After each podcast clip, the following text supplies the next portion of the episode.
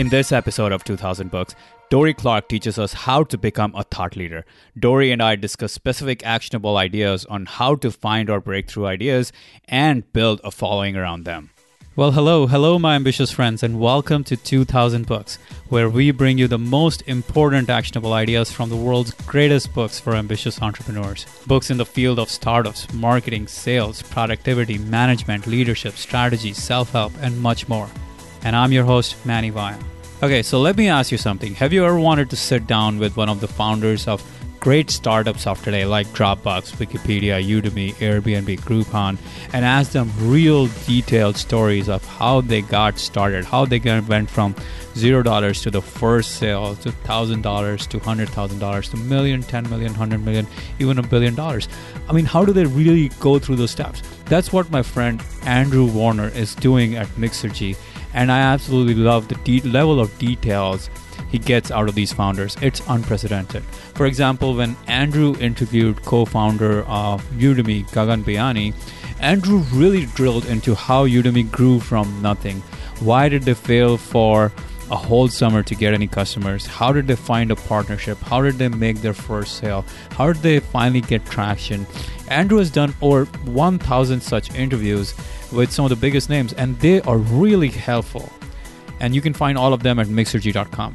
Mixergy's annual membership is $399 per year, but for this launch of 2000 Books podcast, Andrew has been very kind to give away three annual Mixergy memberships. And you can win one of these three annual Mixergy memberships worth $399 each by just texting the word summary to 44222 and you will have all the details as to how to enter the launch contest. Okay, so now let's get into the interview. Dorie Clark is a former presidential campaign spokeswoman and an adjunct professor of business administration at Duke University's Fuqua School of Business. She's a marketing strategy consultant and the author of two awesome books, Reinventing You and Stand Out. Today, she will be giving us the most important actionable ideas from Stand Out. Dorie, welcome to the show. Hey, thanks so much for having me. Welcome. Um, please tell us your personal story. Tell us how you got to this point and what led to the book. Yeah, well, briefly, I'll, I'll, I'll, give you kind of the overview. I actually started my career as a journalist, and uh, about a year into being a, a political reporter in Boston, I got laid off and lost my job. And so I, I went through then a, a period in my 20s where I was trying to trying to find a, a new career for myself, and I ended up uh, doing some cool stuff. I worked as a spokesperson on a gubernatorial campaign, as a spokesperson on a presidential campaign. Uh, both of those lost, unfortunately, so those careers did not take. Um, then I, I ran a nonprofit for a while, and it was in the course of running this nonprofit that I realized that I had been, uh, without really fully realizing it, picking up the skills that I needed to run my own business. So I decided to uh, to go for that. And nine years ago, I launched my own consulting firm. Um, so the the many reinventions that I did early in my career were kind of the the starting point for me, where I I decided uh, I, I, wrote my first book, Reinventing You, partially inspired by those career changes and uh, realizing that lots of other people were going through that too. Reinvention is getting to be a, a, pretty common phenomenon. So I wrote a little bit about my own experiences, but interviewed dozens of successful professionals who had reinvented themselves to share that process. Um, Stand Out, my new book, is kind of a continuation of that theme because I realize once you once you achieve your reinvention, once you have gotten yourself to the place that you want to be, you're happy with your job or you're happy with your career, how do you then get to the top of your field? How do you become a recognized expert in it?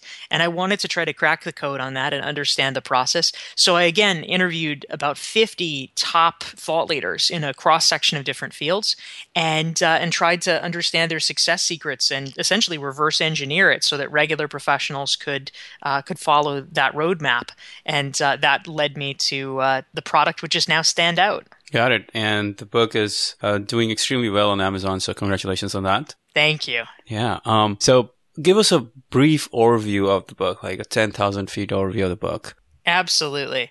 So basically, Standout is divided into two major sections. Uh, the first section is about how do you actually find your breakthrough idea. Um, what I what I discovered in in the course of uh, of doing this, you know, if you if you are a thought leader, this this is two distinct parts, right? One is uh, is that you are known for your thoughts, you're known for your ideas, and the second part is that you have to build a following around them. If you're going to be a leader, you need followers, and so I devote uh, one section a piece in the book to each of those ideas. So in terms of coming up with with your breakthrough idea, um, I did case studies of a number of professionals and uh, you know I can go into more depth later, but but basically I, I, talk about what are some of the techniques and strategies that they've used and that might perhaps be an inspiration to you uh, to to begin to think through how do you get your angle, how do you find the place where you can make your unique contribution, and then the second part is uh, is really about building the following. It's about how do you get the the message out there in an increasingly noisy world so that people can see it, hear it, and hopefully uh, relate to it enough that they take it on as their own and they say, "Yeah, this this is an idea worth spreading. I um, I want to start talking about it." Got it.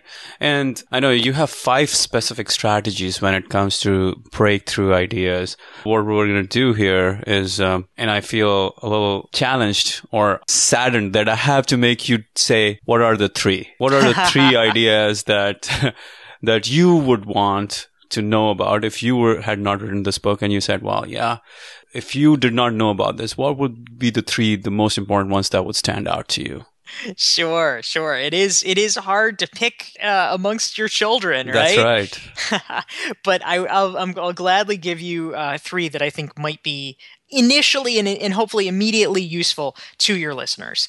Um, so, so, the first one is c- combining different ideas. And what I mean by this is that uh, when you look at innovation, when you look at people who have really come up with interesting breakthrough ideas, oftentimes it is a mixture of different disciplines or different ideas that on the surface don't seem to go together, but when you mash them up, create something new and different and substantial. And so, one example that many of your listeners might be familiar with is uh, the lean startup phenomenon. This is a best selling book by Eric Ries, um, very popular. And the interesting thing, you know, where did this come from? Well, here's somebody who was a tech guy, tried to essentially solve the problem of how do you make startups more effective? How do you make it less likely that a, that a new startup is going to fail? And the place that he looks for inspiration is possibly the last place you'd think he would look for inspiration, which is automotive manufacturing techniques. I mean, that's where lean comes from, is from, uh, you know, the assembly line at Toyota and the practices that they honed there but yet um, he was able to find uh, aspects of it that really applied to the startup process and blended them together into a new way that made people see things in a different light. Uh, so you can have a big contribution by mixing disciplines, and that's the, the first strategy. Um, the second one that I'll suggest might be useful for listeners is the niche strategy. If you want to become a recognized expert, it is you know one of the one of the fastest and best ways to do it is to really get known for depth in a certain area. And the reason for that is that first of all if it's a narrow enough area there's probably less competition there. There's a lot of technology experts. There's very few people that would be an expert in periscope or you know an expert in uh, you know even something like like instagram. You know there, there's just a lot less competition than a general tech expert.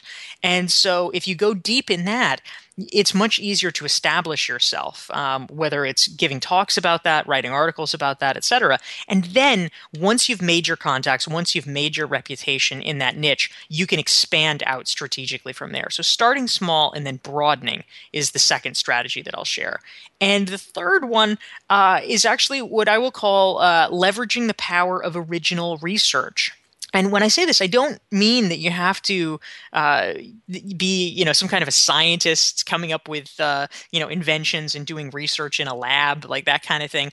I mean, regular people can do research of various sorts. It's really about uh, just creating new information and looking at primary sources yourself rather than just having an opinion about somebody else's opinion about somebody else's opinion. And so, you know, some examples if you want to establish yourself as an expert, write some case studies based on your clients or people you know, write some white papers. Or, you know, one of my favorite examples that I cite in Stand Out is uh, a guy named Michael Waxenberg that built a very lucrative second career for himself as a realtor. And he did this without literally even intending to become a realtor. Uh, he and his family were deciding whether to buy an apartment in New York. And he started attending open houses and writing reviews of the open houses, which he posted online. The reviews were so smart and so detailed, people began coming to him saying, Will you represent me? Will you be my realtor?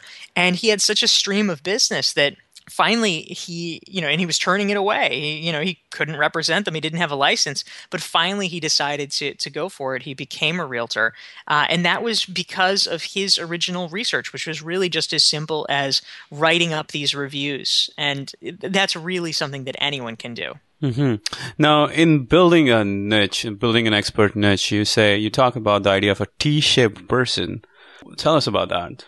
Yeah, so there there's a concept that, that they talk about in uh, in the worlds of psychology and sociology, the, the so-called T-shaped person. And if you can picture the letter T, basically this is someone who is deep in one area. Uh, you know that would be the line of the T, um, but also they that that's not their only thing. You know that they're not an I-shaped person where there's literally just one thing they've got. Uh, they they have that depth, but they also have breadth and that that's what's critical. If you if you were to become an expert in a niche and you just stayed there forever that's actually not that helpful because the whole point of a niche is that there's there's some interest but it's not the thing that people are talking about all the time.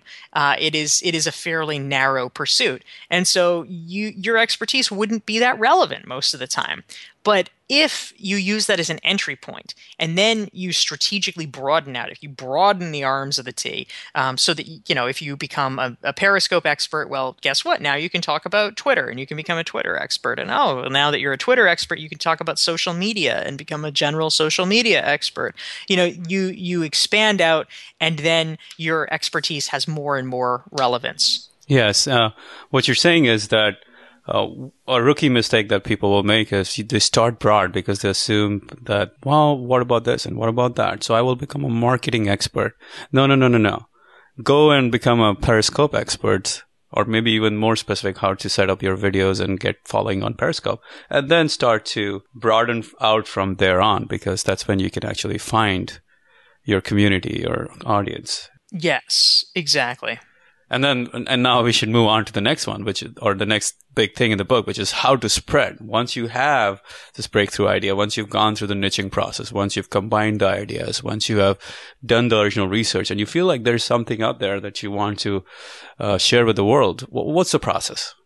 Yeah, so this is uh, this is really a, uh, a three step process when it comes to uh, building building your platform, sharing your ideas. So the the first piece is what I call building your network. And this is getting the people who are who are close in around you, uh, sort of unified and on board with you. And what I mean by this is that a lot of great ideas actually may, in some cases, die premature deaths because if you push them out too early, if you push them out when they're not, you know, when they're when they're not really ready, they're kind of half baked.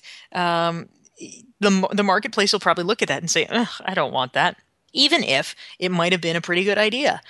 However, if you have you could call them a mastermind group, a personal board of directors, people that you trust that can give you honest feedback. They can help you make the ideas better and they can give you crucial initial support, whether it's emotional support, whether it is uh, resources or connections or ideas, but they can help you refine things to, to really make your ideas better. Then the next step, the second step, is building your audience, which is where you begin to communicate with a larger group. It's it's sharing your ideas with the world. It's allowing your ideas to be findable in the world. So this could be uh, blogging, it could be speaking, it could be sharing them on social media, writing a book, you know, all these kinds of things. But it's about uh, building that audience so that people are aware of you and they're starting to listen. And then third and finally, it is building your community And what I mean by this is that once you get enough traction with an audience once you have a you know a decent number of people listening to you the next step to really take your idea viral is to get your audience talking to each other and that means that they're going to be united around you, around the idea. And so, whether it's online in some kind of a forum, it could be offline in meetups or conferences, whatever it is. But it's about uh, creating a, a forum for people to share that excitement and to enable it to grow exponentially. So, Dorie, um, what what are the hallmarks? When do we know? Okay, it is time to move on to the next step. How how would you realize that?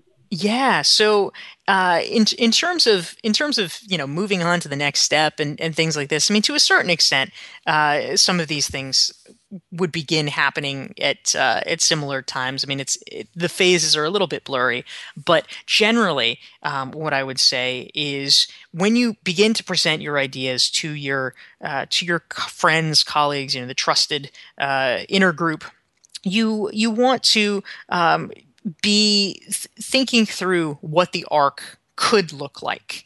Um, you want to start, uh, you know, even at that point, you, you, don't even necessarily need to start blogging about things or, or, sharing it yet, but start thinking about what it could look like and uh, and hatching out ideas so that when you're ready to shift into the next phase, you are ready for it. You've got the, the content ideas behind you.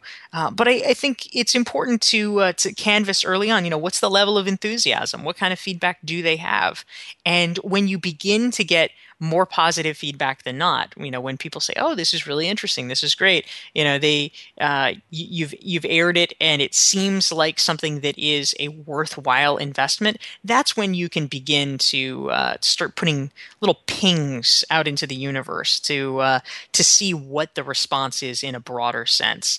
Um, the transition from the second to the third phase, the audience building to community building, that's something that in many ways it happens it begins to happen organically based on the quality of your idea meaning is your idea relevant enough to the the recipients you know interesting enough to them salient enough to them that they want to start talking to each other that they uh, that they feel compelled to share it and once you start to see some evidence that uh, that there's real momentum and that they are spreading it word of mouth then it, that that's the moment when you want to lean into it and try to give them more opportunities and make it easier for them to start sharing the message so, what are some ways we can build a community? We could go many to many. What, what are some, yeah, some specific uh, things people can do? Sure. Well, I'll give you some examples. Um, in Standout, I profile a guy named John Gibb Millspaugh, and he is uh, he's very interesting. He is a minister, a Unitarian minister, and he was very involved in what uh, what he calls the ethical eating movement. You know, specifically, how do you get people to really think consciously about their food choices, what, and you know, hopefully encourage them to be more deliberate, uh, so that they're doing things like you know, there's a whole bunch of ways you could manifest it. Maybe it's shopping more at local farmers markets, or maybe it's buying organic, or maybe it's becoming a vegetarian or cutting down on the meat that you eat. You know, just choices that, that can be a little bit more responsible about how we interact with the planet because he's a very big environmentalist. And so he realized that this could not really be a top down phenomenon. Uh, if you if you tell people okay, guys, you can't eat this anymore, that's generally not going to go over very well. Um, people need to discover this for themselves. So, as a Unitarian minister, he decided that he would take advantage of the resources that he had at hand. And so he created, there's a process in the Unitarian Church um, called study groups, where uh, it's sort of an established thing that in different uh, churches, they will have these, these sort of meetings, these little small groups that get set up to consider an issue. And so his his way of doing this was he created materials for the study groups. And this was everything from sample sermons that the minister could use to videos that the study group could watch together and discuss. There were question guides, there were activities, all these things, readings. And he set it up. And it turned out that within a period of about three years, 40% of Unitarian churches worldwide had had gone through the study group process. So sometimes it's it's about just creating materials and leveraging the structure of things uh, that that you might have access to. Uh, something that didn't have a prefabricated structure at all is uh, is meetup groups. You know, sometimes uh, if you are encouraging meetup groups or being helpful to meetup groups, this can be really valuable. So, for instance, there's an author, a business author named James Altucher, and uh, he wrote a popular book called Choose Yourself. And there, he discovered that there were starting to be Choose Yourself meetup groups that were starting in various cities. And he, at first, didn't have anything to do with it, but uh, when he saw that this was happening, he decided, oh, you know, this is interesting, and so he began uh, offering to send free books to uh, to the meetup groups as a way of encouraging them and uh, giving them some additional resources. Eric Ries, uh, who we mentioned earlier from the Lean Startup Group, he will sometimes Skype into meetings with different uh, Lean Startup meetup groups around the world. So uh, there, there's ways of uh, of encouraging uh, folks in a community once once you see that there's traction you can begin you know whether it's giving them resources giving them time uh, but uh, just giving them a little bit of incentive to say yeah good job guys. Keep keep going. Keep the discussion moving. This is great. This is very specific actionable or people can actually conceptualize it and go and think about how they can apply it in their business, in their podcast or blog or business or startup or wherever they are in the process and build a structure around it so that they can build a community rather than just a one-to-one following. Um, so Dorie, um, before we close, I, I want you to tell us or give our listeners three very specific actionable pieces of advice or homework because there is no real learning without action and we really live by that here yeah absolutely well the the first one that i'll actually just mention to your to your audience manny is that um, on my website, which is dorieclark.com, D O R I E C L A R K.com, um, I actually have a free 42 page workbook that I created, which is uh, based off of Standout. It has 139 questions that people can work through themselves. Uh, and it's, it's in workbook format. There's lines where you can write in your answers, and it, it really walks people step by step through creating their own breakthrough idea and building a following around it. So I would say, action step one for folks who are interested is to uh, to consider going to dorieclark.com and downloading it because I hope that it can be a helpful free resource for them. Uh, the second one that I'll suggest is uh, is actually one about uh, about reflection. Um, one of the things that I discovered in writing Standout and uh, and doing this research is there, there's actually a really interesting thing, which is that uh, studies show that people who are multitasking think that they are more productive. They actually have the feeling that they are more productive when in fact that is an illusion. It turns out that that your your mind literally is deceiving you and uh, and you're less productive. And so I, I, think that sometimes we're just pushing ourselves too far. And what uh, what other studies have done, there's um, a Dutch researcher named Ap Dijksterhuis, who has uh, shown that when it comes to creativity, distracted thinking, and I'll explain in a minute what I mean by that, but distracted thinking actually often yields better and more creative results than focused thinking. And so, specifically, some examples, you know, when we, it's sort of a joke, right? Oh, if you have a creative block, take a walk or go for a drive or, or take a shower. And, eh, you know, we don't seem to know why that's helpful, but it, but it is helpful. Well, it turns out that it relates to this distracted thinking phenomenon because it turns out if you if you distract your brain enough with an activity that takes just a little bit of concentration but mostly you don't have to focus on it you know something that's uh, that's a, habitual motor skill at this point, like being in the shower. Um, it's taking your eye off the ball just enough that your brain is able to make far more creative associations. And so, uh, if you are uh, if you're multitasking in the sense of like, oh, I'm listening to a podcast and I'm typing a paper and whatever, that is too much. You are not going to have good thinking there.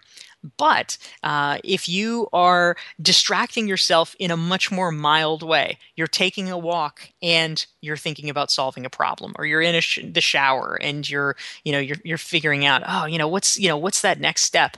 That's the way to do it. So it's a question of getting the right distractions and uh, and enabling yourself to to really uh, get your best thinking optimized. Um, so that would be the second advice that I have, and the third one uh, that I will just suggest to listeners is to to really begin to think through how do you bring the disparate parts of your training your skills, your personality to your work and to the tasks that you do. I think for too long we have existed in this world where it's been assumed that we need to kind of leave our personal stamp and our personal selves behind at work. You know, we have to be be professional.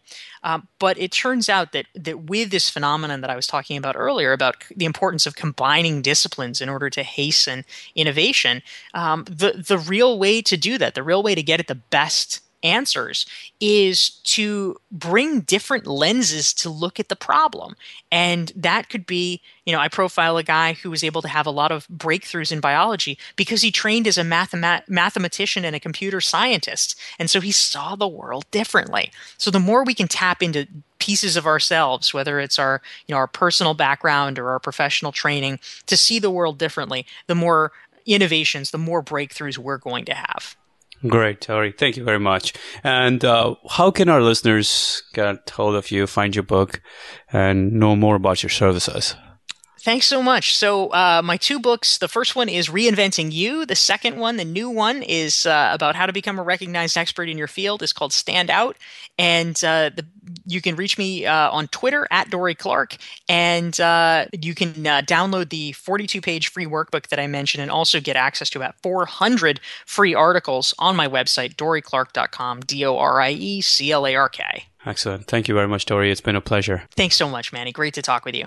So you just listened to a great interview, but how much of it will you really remember two weeks from now? Edgar Dale's research, also known as the cone of learning, has shown that two weeks after, we retain as little as 10% of what we read.